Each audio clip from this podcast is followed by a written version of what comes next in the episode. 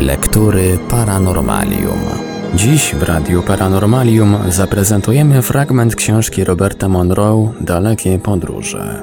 Jest to kontynuacja jego pierwszej książki pod tytułem Podróże poza ciałem. Piękne reedycje obu książek wydało na polski rynek wydawnictwo Galaktyka. Można je nabyć na stronie wydawnictwa pod adresem www.galaktyka.com.pl. Rozdział drugi Hemisync. Po opublikowaniu podróży poza ciałem zaczęły do nas napływać zaskakujące informacje i zapytania oraz propozycje współpracy z wielu źródeł, których nie podejrzewaliśmy o zainteresowanie takimi sprawami. Książka przeznaczona dla szerokiego kręgu czytelników przyciągnęła uwagę sfer naukowych i akademickich. Nasze laboratorium w stanie Virginia, położone na zachód od Charlottesville, powstało na zasadach całkowitego wolontaryzmu. Jego pierwotną nazwę, Laboratoria Badawcze w Whistlefield, przekształciliśmy z czasem na Instytut Nauk Stosowanych Monroe. Nazwiska Monroe nie użyliśmy ze względów osobistych, lecz dlatego, że dzięki niemu najszybciej można było wyjaśnić, co ta nazwa oznacza. Zwrot nauki stosowane miał ściśle określone znaczenie. Sądziliśmy bowiem, że zrozumienie i wyjaśnienie zjawiska OB może iść w parze z zachodnią nauką. Ponadto uważaliśmy, że naszym podstawowym obowiązkiem winno być stosowanie dokonanych przez nas odkryć i zdobytej wiedzy. Laboratorium mieściło się w specjalnie przeznaczonym na ten cel parterowym budynku. Składało się z dwóch pokoi biurowych, holu i skrzydła, w którym znajdowały się pomieszczenia przeznaczone do prac badawczych. W tej części gmachu znajdował się pokój pomiarów, czy też pomieszczenie kontrolne, trzy kabiny izolujące, a także sala, w której sumowano wyniki doświadczeń. Każda z kabin miała swoje własne, oddzielne połączenie z pokojem kontrolnym. Umożliwiało to zarówno kontrolowanie stanu fizjologicznego osoby znajdującej się w kabinie, jak i doprowadzanie różnorodnych sygnałów dźwiękowych i elektromagnetycznych, wywołujących u tej osoby odpowiednie reakcje. Wyposażenie zaciemnionych kabin w ogrzewane łóżka wodne oraz zapewnienie regulacji powietrza, temperatury i odpowiedniej akustyki zapewniało ćwiczącym komfortowe warunki. Osobę przebywającą w kabinie podłączano do odpowiedniej aparatury. Dzięki temu w pomieszczeniu kontrolnym można było rejestrować sygnały emitowane przez jej ciało, takie jak elektryczne przebiegi fal mózgowych, Umożliwiał to ośmiokanałowy elektroencefalograf, napięcie mięśni, tętno i potencjał elektryczny ciała. Po pewnym czasie potrafiliśmy ustalić większość potrzebnych nam danych wyłącznie na podstawie odczytu zmian potencjału elektrycznego ciała. Poza osobami niemieszkającymi w mieście, w eksperymentach uczestniczyła grupa miejscowych ochotników, złożona z kilku lekarzy, fizyka, inżyniera elektronika, paru psychiatrów, a także wybranych przyjaciół i członków rodzin. Wszyscy pracowaliśmy zawodowo, więc większość prac badawczych prowadziliśmy wieczorami lub podczas weekendów. Patrząc z perspektywy czasu, widzę, że rozpoczęcie badań w tych zupełnie nowych warunkach stało się możliwe głównie dzięki bezinteresownej współpracy wspomnianej grupy i za to będę im zawsze wdzięczny. Trzeba było bowiem wykazać dużo cierpliwości i poświęcenia, by leżeć godzinami w zaciemnionej kabinie z przyklejonymi do ciała elektrodami, poddawać się przeróżnym testom i relacjonować swe doznania. Odczucia badanych korelowano ze wskazaniami przyrządów znajdujących się w pomieszczeniu kontrolnym, aż do uzyskania całkowitej zgodności. Nasze początkowe eksperymenty stanowiły kontynuację badań nad snem, rozpoczętych w Nowym Jorku. Konieczność rozwiązania pewnego problemu doprowadziła do jednego z pierwszych ważnych odkryć. Ponieważ wiele z opisywanych przeżyć poza ciałem, w tym i moje własne, miało związek ze stanem snu, Sądziliśmy, że rozpatrywanie tej właśnie dziedziny przyniesie nam sporo rozstrzygnięć. Większość osób biorących udział w eksperymentach przychodziła na zajęcia późnym wieczorem.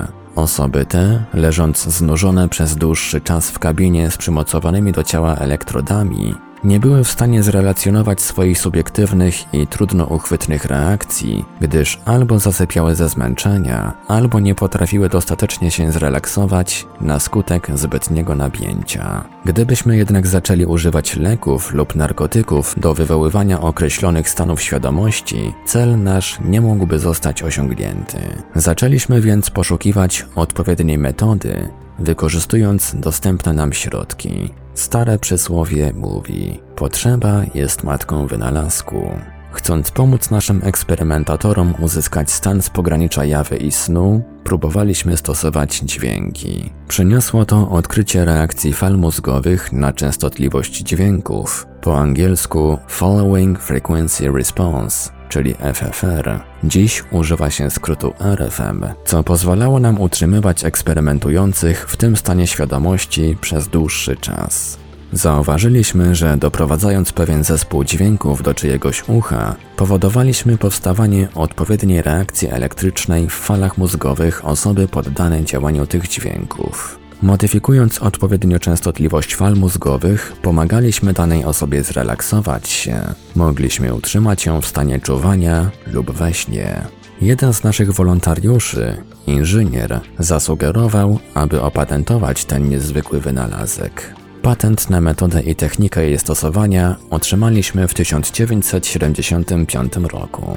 Stwierdziwszy skuteczność oddziaływania różnych częstotliwości dźwięków, powoli zaczęliśmy komponować takie ich połączenia, które powodowały powstawanie FFR prowadzących do uzyskania stanu OB oraz innych niezwykłych stanów świadomości. Szczególne znaczenie miało to, że dzięki tej metodzie można było uzyskać stan medytacji. Nieprędko osiągnęliśmy to wszystko. Setki godzin upłynęły nam na zestawieniu różnych przebiegów dźwiękowych i sprawdzaniu, jak na ich powoli zmieniającą się wysokość reagują osoby cierpliwie leżące w kabinach. W tym samym czasie technik w pomieszczeniu kontrolnym obserwował zmiany wskazań przyrządów pomiarowych. Jak widać, te niezwykle czasochłonne badania można opisać używając niewielu słów.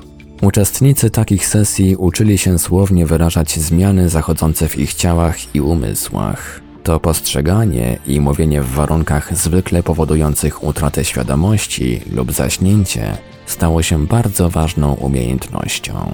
Jednym z pierwszych stałych punktów rozpoznawczych był stan, który nazwaliśmy stanem skupienia 10. Liczba 10 nie miała tu żadnego znaczenia i nie bardzo wiem, dlaczego akurat tę liczbę wybraliśmy, chcąc oznaczyć ów szczególny stan, by odróżnić go od innych form świadomości. Zaczęliśmy nazywać go po prostu 10. Potrafiliśmy bardzo dokładnie identyfikować ten stan i wraz z naszymi eksperymentatorami wciąż do niego powracać. Mówiąc najprościej, fokus 10 to stan, w którym umysł jest obudzony, a ciało uśpione. Podczas stanu skupienia 10 reakcje fizjologiczne organizmu są takie same jak w trakcie lekkiego lub głębokiego snu.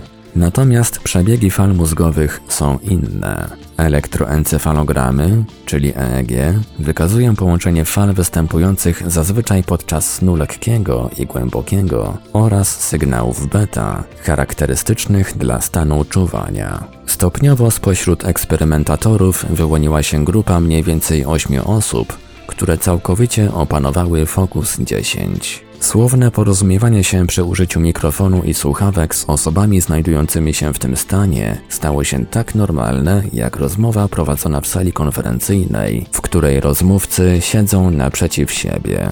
Odczytując wskazania przyrządów, z łatwością mogliśmy ustalić, czy dana osoba znajduje się w Focus 10, czy nie. A więc nie można było po prostu wyobrazić sobie lub udać, że się osiągnęło ten stan, nawet gdyby miało się chęć uczynić coś takiego. Częstokroć naszym wolontariuszom nie udawało się wejść w Focus 10 z powodu natłoku codziennych spraw i stresów, od których nie potrafili się uwolnić. W takich wypadkach mówili, że dziś im to nie wyjdzie, bądź odwoływali umówione spotkanie. Oszczędzało to dużo czasu i wysiłku. Częste wizyty różnych osób odwiedzających instytut pozwoliły nam się zorientować, że wiele z nich, nie mając odpowiedniego treningu, bez trudu osiągało stan Focus 10. Pokazywały to przyrządy, bo nauka słownego porozumiewania się trwałaby znacznie dłużej. Chcąc orientować się, do jakiego stopnia można opanować Focus 10, nie mając żadnego przygotowania, taśmę, na której nagrany był złożony sygnał akustyczny, wysłaliśmy znajomemu psychiatrze do Kansas. Przeprowadził on eksperyment polegający na sprawdzeniu, jaki wpływ wywrze słuchanie tej taśmy na cztery niezorientowane w sprawie osoby. Nie podano im żadnej sugestii co do spodziewanych wyników testu. Wkrótce psychiatra doniósł nam, że jedna z osób zrezygnowała z udziału w eksperymencie, ponieważ podczas słuchania taśmy twierdziła, iż znajduje się pod sufitem, patrząc z góry na swoje ciało fizyczne. Następne zadanie, jakie sobie postawiliśmy, było bardzo interesujące. Chcieliśmy znaleźć takie częstotliwości dźwięków, dzięki którym można by, przy zmniejszonej lub wyłączonej aktywności zmysłów fizycznych, co ma miejsce podczas uśpienia ciała fizycznego, wzmocnić postrzeganie za pośrednictwem innych ośrodków niż zmysły fizyczne. Kiedy wzbogaciliśmy dotychczasowy zespół dźwięków o sygnały beta, mające wyższą częstotliwość, nasi eksperymentatorzy zaczęli doświadczać czegoś znacznie więcej niż ciemności, którą widzieli dotychczas.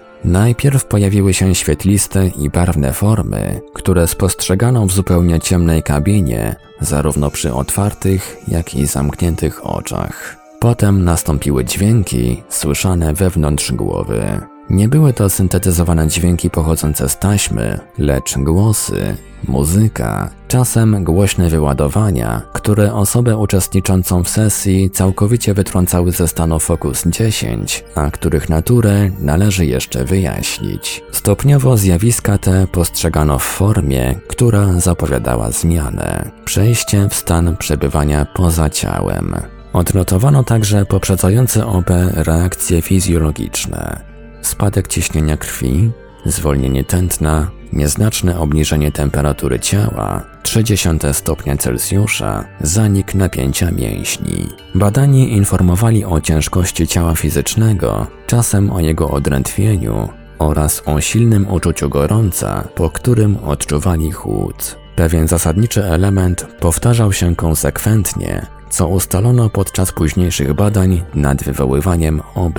Osoby uczestniczące w sesji, nie używając zmysłów fizycznych, zaczęły zauważać świetlny punkcik. Kiedy eksperymentator nauczył się poruszać w kierunku światła, stawało się ono coraz większe, a gdy przechodził przez nie, osiągał stan OB. Posuwając się wolno, miało się wrażenie przechodzenia przez tunel przed dotarciem do światła. Oto klasyczne określenie sformułowane przez wiele osób, które wywołały OB mimowolnie lub znajdowały się w sytuacji blisko śmierci. Pewne nowe odkrycie utorowało nam drogę do wielu spraw. Odkrycie to nazywamy teraz metodą hemisync. Nauka wie od dawna, że mózg ludzki podzielony jest na dwie połowy bądź półkule, lecz dopiero w ostatnich latach odkryto, iż te dwie połówki pełnią całkowicie odmienne funkcje. Po dziś dzień nie ma zgodności co do szczegółów tej teorii. Przez większość czasu myślimy wyłącznie naszym lewym mózgiem. Prawego mózgu używamy głównie po to, by wesprzeć działania mózgu lewego. Poza tym dokładamy wszelkich starań, aby go ignorować. Sygnały nerwowe pochodzące z każdej półkuli mózgu działają naprzemiennie, krzyżując się. Lewy mózg steruje prawą częścią ciała, a prawy lewą. Zdominowani przez nasze lewe mózgi, jesteśmy właściwie cywilizacją praworęcznych. Dopiero w ciągu ostatnich 50 lat leworęczni zostali uznani za równych praworęcznym. Czy zdawałeś sobie sprawę z tego, że nożyczki to narzędzie dla osób praworęcznych? Używamy lewego mózgu do mówienia i czytania, wykonywania działań matematycznych, wnioskowania dedukcyjnego, zapamiętywania szczegółów, mierzenia czasu. Jest to wieloaspektowe źródło logicznego, racjonalnego myślenia, przejawiające się w różny sposób. Poza tym nie potrafi niczego. Dzięki prawemu mózgowi powstają pojęcia, orientacja przestrzenna, intuicja, muzyka, uczucia. Jest on prawdopodobnie czymś znacznie więcej niż to sobie obecnie uświadamiamy. Prawa półkula mózgu nie zna czasu i wyraża się za pomocą swego własnego języka.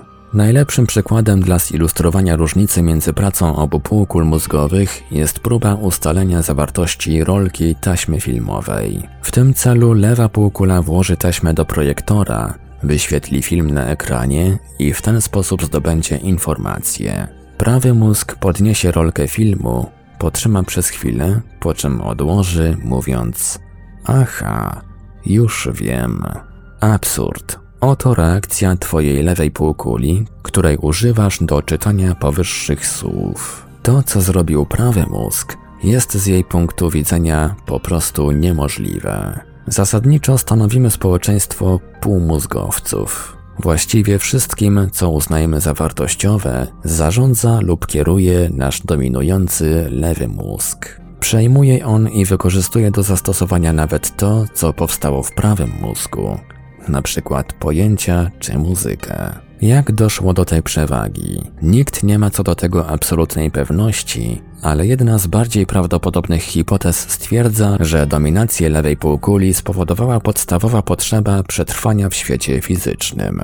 Przez tysiące lat nasi przodkowie wciąż wzmacniali działanie lewego mózgu, chcąc osiągnąć to, co zamierzali. Cały nasz system, książki, szkoły, uniwersytety, przemysł, struktury polityczne oraz kościoły pochodzi w swojej istocie od lewej półkuli w nauczaniu, zastosowaniu i działaniu. Na ogół odnosimy się do myślenia prawą półkulą z zabawną tolerancją, podejrzliwością, irytacją, niedowierzaniem i lękiem. Zresztą, po co się niepokoić? Czy nie lepiej pozostać tak jak do tej pory półmózgowcem? No bo komu potrzebny jest prawy mózg? Właśnie nam. Ostatnie badania wykazują, że prawego mózgu używamy w codziennym życiu na wiele różnych, subtelnych sposobów. Na przykład lewy mózg zapamiętuje nazwisko, natomiast prawy pamięta twarz. Ile to razy widzi się znajomą twarz, a nie można przypomnieć sobie nazwiska osoby, do której ona należy? Lewy mózgu Uwaga! Studia nad przywódcami ludzkości na przestrzeni dziejów ujawniają, że wykorzystywali oni do myślenia coś więcej niż analityczny, intelektualny umysł. Wszystkie wielkie decyzje podejmowano używając lewego mózgu i jeszcze czegoś. Czyżby prawego mózgu? Na podstawie obecnej wiedzy można twierdzić, że tak. Ponadto przypuszcza się, że prawy mózg wpływa na wyniki głosowania podczas wyborów prezydenckich. Współczesna teoria głosi, iż przewaga każdej z półkul mózgowych zmienia się wielokrotnie podczas naszej codziennej działalności. Zmiana następuje błyskawicznie, w zależności od umysłowej lub fizycznej potrzeby w danej chwili. Ta naprzemienna praca obu półkul wydaje się jeszcze bardziej ograniczać i tak niepełne wykorzystanie potencjału naszego mózgu. Umysłu. To, że w odległej przeszłości wykazaliśmy dość sprytu, by zejść z drzew i przetrwać jako gatunek, było albo czystym przypadkiem, albo cudem, a może jeszcze czymś innym. Co zatem robimy, chcąc w większym stopniu wykorzystać potęgę naszego umysłu? W miarę jak dokonywała się ewolucja ludzkości, próbowano wielu sposobów, ale właściwie wszystkie miały jakieś wady lub ograniczenia. Nowe możliwości stwarza tutaj metoda Hemisync. Jest stosunkowo łatwa w użyciu, nie wymaga lat intensywnych ćwiczeń i nie ogranicza się do wąskiego zakresu zastosowania. Hemisync Skrót od Hemispheric Synchronization, synchronizacja półkul, wykorzystuje przebiegi dźwiękowe w celu wywołania identycznych fal w obu półkulach mózgowych równocześnie. Oznacza to, że kiedy Twoje ucho słyszy pewien sygnał dźwiękowy, mózg odpowiada nań, wytwarzając sygnał elektryczny o podobnej częstotliwości. Wiedząc o tym, że odpowiedni zespół fal elektrycznych mózgu jest wskaźnikiem określonych stanów świadomości, jak czuwanie bądź sen, możesz, słuchając pewnych przebiegów dźwiękowych, osiągnąć taki stan świadomości, jaki chcesz. Metoda HemiSync znacznie pogłębia ten stan. Jak już wspomniano, każde ucho przesyła powstający w nim impuls nerwowy do przeciwległej półkuli mózgowej. Kiedy drgania dźwiękowe doprowadzimy do każdego ucha oddzielnie, korzystając ze słuchawek izolujących jedno ucho od drugiego, połowy mózgu będą zmuszone do zgodnego działania, aby usłyszeć trzeci sygnał stanowiący różnicę między dwoma sygnałami doprowadzanymi do każdego ucha z osobna. Na przykład, jeśli słyszysz dźwięk o częstotliwości 100 Hz w jednym uchu, a w drugim dźwięk o częstotliwości 125 Hz, to sygnał, jaki wytworzy Twój cały mózg, będzie miał częstotliwość 25 Hz. Nie jest to już rzeczywisty dźwięk, lecz sygnał elektryczny, który może powstać jedynie w przypadku współpracy obu półkul mózgowych. Taki sygnał ma wąskie pasmo częstotliwości, a amplitudę przeważnie dwukrotnie większą od natężenia przeciętnej fali mózgu rejestrowanej przez elektroencefalograf. Skoro wspomniany powyżej sygnał 25 wytwarza pewien stan świadomości, to identyczny stan świadomości powstaje jednocześnie w całym mózgu, w obu jego półkulach. A co ważniejsze, stan ten można dowolnie zmieniać, modyfikując przebiegi fal dźwiękowych. Można go sobie również przyswoić i w razie potrzeby odtwarzać z pamięci. Kiedy prowadzący badania lub lekarz klinicysta odkryje niektóre możliwości HemiSync, to przede wszystkim pomyśli o zastosowaniu tej metody w dziedzinie, którą się zajmuje. Jedną z takich dziedzin jest psychiatria. Posłużenie się chemisync w psychoanalizie najwyraźniej otwiera przed pacjentem takie poziomy pamięci, do których dociera się całymi latami, jeśli używa się metod klasycznego wywiadu. Podczas innego eksperymentu używano dźwięków chemisync, by zmniejszyć napięcie wywołujące stres. Czasami zmiana jest tak subtelna, że pacjent nie zdaje sobie z niej sprawy. Jeden ze współpracujących z nami psychiatrów leczył oficera lotnictwa z problemów wynikających ze stresów. Po dwóch tygodniach terapii, w czasie której stosowano chemisync, pułkownik zamierzał zrezygnować z dalszego leczenia. To mi nic nie daje. Oświadczył rozgniewany. Wszystko jest jak przedtem. Nie czuję żadnej różnicy.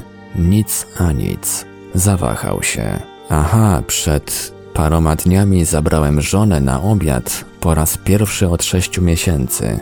I... ależ tak, w końcu pojechałem z synem na ryby podczas weekendu, co obiecywałem mu od dłuższego czasu. Ale to wszystko, nic poza tym. Absolutnie nic. Nasz znajomy psychiatra pokiwał tylko głową.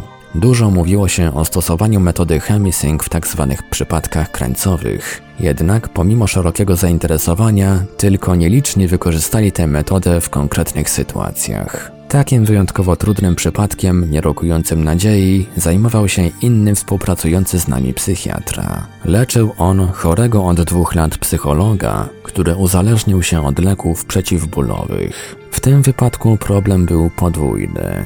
Należało się liczyć z tym, że z racji swego zawodu pacjent będzie dobrze zorientowany w zagadnieniach związanych z chorobą, na którą cierpi, i stawi opór zwykle stosowanym metodom terapii przy jednoczesnym uzależnieniu od leków. Nasz psychiatra rozpoczął stosowanie kuracji polegającej na codziennym poddawaniu pacjenta dźwiękom chemisync. W drugim tygodniu terapii, w środę, miało miejsce zwyczajne, lecz istotne wydarzenie.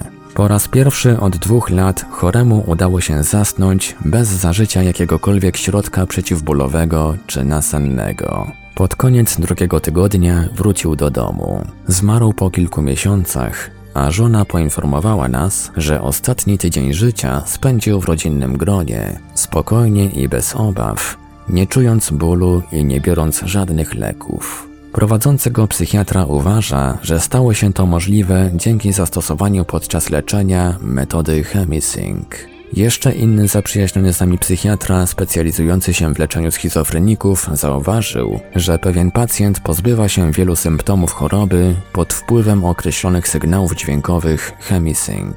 Kiedy pozbawiono go działania tych dźwięków, psychotyczny stan powrócił. Tak było w przypadku tylko tej jedynej osoby. Istnieje więc potrzeba prowadzenia dalszych badań, by ustalić, czy można nauczyć pacjenta odtwarzać w normalnym stanie świadomości stany wywołane dźwiękami chemisync. Pomocne byłyby tu zakodowane polecenia i formułki, które umożliwiłyby pacjentowi zapamiętanie tych stanów i stosowanie ich w codziennym życiu. Z pewnością do bardziej udanych zastosowań metody Chemisync należy seria taśm przeznaczonych do wykorzystania w sytuacjach krytycznych, w razie ciężkich chorób, obrażeń powypadkowych lub operacji. A oto przykład użycia tych taśm, jeden z wcześniejszych, jaki przychodzi mi na myśl. Nasze laboratorium odwiedził pewien konsultant psychiatryczny, który dowiedział się o tym, co robimy. Podczas rozmowy wyszło na jaw, że jest drugim z kolei najstarszym człowiekiem mającym przeszczepioną nerkę. Na przestrzeni lat przeszedł 15 udanych zabiegów operacyjnych, korygujących konsekwencje zażywania leków. Leki te musiał zażywać, by nie dopuścić do odrzucenia przeszczepionej nerki. W następny czwartek czekała go 16 operacja. Zaproponowaliśmy mu skorzystanie z taśmy Emergency Treatment, na co chętnie się zgodził. Był to ważny przypadek, ponieważ pacjenta operowano już wielokrotnie, więc lekarz prowadzący miał bardzo dokładną historię jego choroby, zawierającą m.in. dane dotyczące ilości wymaganej przez chorego narkozy, rodzaju środków przeciwbólowych i czasu, w jakim operowany zazwyczaj powraca do zdrowia. Mając te wszystkie informacje na temat fizjologicznego stanu pacjenta podczas postępowania szpitalnego, lekarz zezwolił choremu na przesłuchanie serii taśm zawierających ćwiczenia przygotowawcze, a potem na użycie taśmy z ChemiSync w sali operacyjnej w trakcie przeprowadzania zabiegu podczas odzyskiwania przytomności i później w okresie rekonwalescencji. W wyznaczony czwartek, dokładnie o godzinie 11, zawieziono pacjenta na salę operacyjną. Jak podano w sprawozdaniu, chirurg o mało nie odwołał operacji, gdyż chory miał zbyt niskie ciśnienie krwi. Jednakże utrzymywało się ono na stałym poziomie, więc lekarz zadecydował, że nie stanowi poważniejszego ryzyka. O 16 nasz znajomy zatelefonował do mnie ze szpitala. Siedział na łóżku. Właśnie pomyślałem, że powinienem powiadomić pana o tym, jak poszło. Głos miał silny. Zanim zdążyłem zaprotestować, dostałem zastrzyk przeciwbólowy, chociaż nie było mi to już potrzebne. Jedyny problem polegał na tym, że zemdlałem, próbując wstać i pójść do łazienki.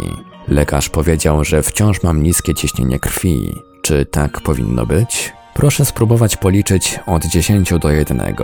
Odrzekłem. A wtedy zorientuje się pan, czy ciśnienie ulegnie zmianie. Wygląda na to, że taśma przywracająca przytomność nie zadziałała wystarczająco silnie. Niech pan do mnie zadzwoni po ponownym zmierzeniu ciśnienia. Zastosował się do moich rad i oświadczył, że ciśnienie wróciło do normy. Jak wynika z zapisu w karcie choroby, czas rekonwalescencji trwał tym razem o połowę krócej niż po każdej z dotychczasowych operacji. A co najważniejsze, chory mógł całkowicie opanować chroniczny ból nękający go od lat. Zaraz po wyjściu ze szpitala zaczął propagować stosowanie metody Chemisync w zwalczaniu bólu. Skontaktował się ze stanowym oddziałem do spraw rehabilitacji, ponieważ jednym z większych problemów w tym zakresie jest walka z bólem, który wielu ludziom nie pozwala normalnie żyć i pracować. Pracownicy stanowej rehabilitacji zainteresowali się tą nową dla nich metodą i zostaliśmy zaproszeni do Państwowego Centrum Rehabilitacji w Hot Springs w stanie Arkansas, by przeprowadzić pokaz. Po spotkaniu zwrócono się do nas z prośbą o sporządzenie kosztorysu przeszkolenia personelu ośrodków rehabilitacji we wszystkich 50 stanach w zakresie posługiwania się procedurą Chemisync. Dostarczyliśmy kosztorys, ale już nie zwrócono się do nas z dalszymi zamówieniami. Widocznie nie można było pokryć kosztów tak niekonwencjonalnej działalności z budżetu państwa. Taśmy Emergency Treatment stosowano podczas operacji z większym lub mniejszym powodzeniem, lecz nie zawodziły, jeśli korzystano z nich we właściwy sposób. Pewien lekarz, specjalista w zakresie chirurgii naczyniowej, zastosował je u ponad 30 pacjentów a wciąż nie może namówić praktykujących kolegów do posługiwania się tą metodą. Prezes wielkiego koncernu zastosował emergency treatment w czasie operacji, dzięki czemu nie musiał zażywać środków nasennych i nie odczuwał bólu pooperacyjnego. Znużony jednostajnością życia szpitalnego, wypisał się ze szpitala w trzy dni po zabiegu. Pewna młoda kobieta przeszła poważną operację brzucha, a po upływie tygodnia skakała na spadochronie. Seria Emergency Treatment ma więc już swoją historię i to godną uwagi.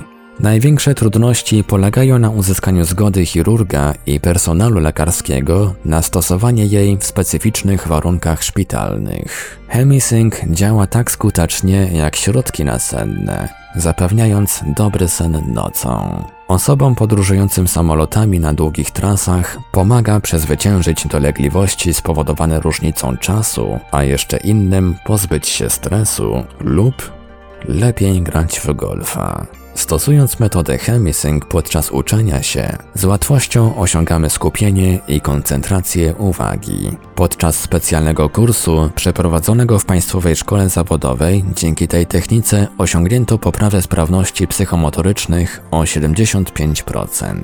Inny test wykazał, że osoby uczące się alfabetu Morsa zwiększyły swe umiejętności o 30%. Uczniowie szkoły podstawowej w Takomie w ciągu trzech tygodni opanowali materiał, który zwykle przerabia się przez cały semestr. Te oraz inne osiągnięcia skłoniły nas do prób zdefiniowania naszej działalności i określenia jej celu.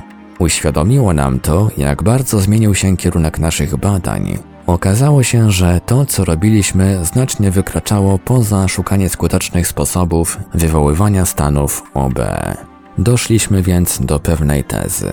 Instytut opowiada się za następującą koncepcją. Świadomość i jej koncentracja zawierają rozwiązanie wszystkich życiowych spraw, z którymi człowiek się styka lub których pragnie. Tę świadomość można lepiej zrozumieć i ocenić, jeśli podejdzie się do niej w sposób interdyscyplinarny i kompleksowy. Rezultaty wspomnianych badań będą miały znaczenie tylko wtedy, gdy zastosujemy je w praktyce, kiedy staną się pewną wartością dla współczesnej kultury czy też dzisiejszych czasów. Wyciągnęliśmy stąd wniosek, że świadomość jest aktywną formą energii. Trzeba więc zacząć od postrzegania energii jako takiej, a nie mała to sztuka posługiwać się samym sobą do odkrywania siebie. Z chwilą, gdy odczujemy energię w czystej postaci, będziemy mogli zrozumieć, jak działa ona w naturalny sposób. Taka percepcja pozwoli na szersze i bardziej przemyślane sterowanie polami owej energii, a stąd już tylko krok do zastosowania nowych i rozszerzonych jej form. Ogólnie mówiąc, jeśli jesteś w stanie odkryć to, co sprawia, że myślisz i istniejesz, możesz używać tego w sposób, jakiego dotąd nie stosowałeś.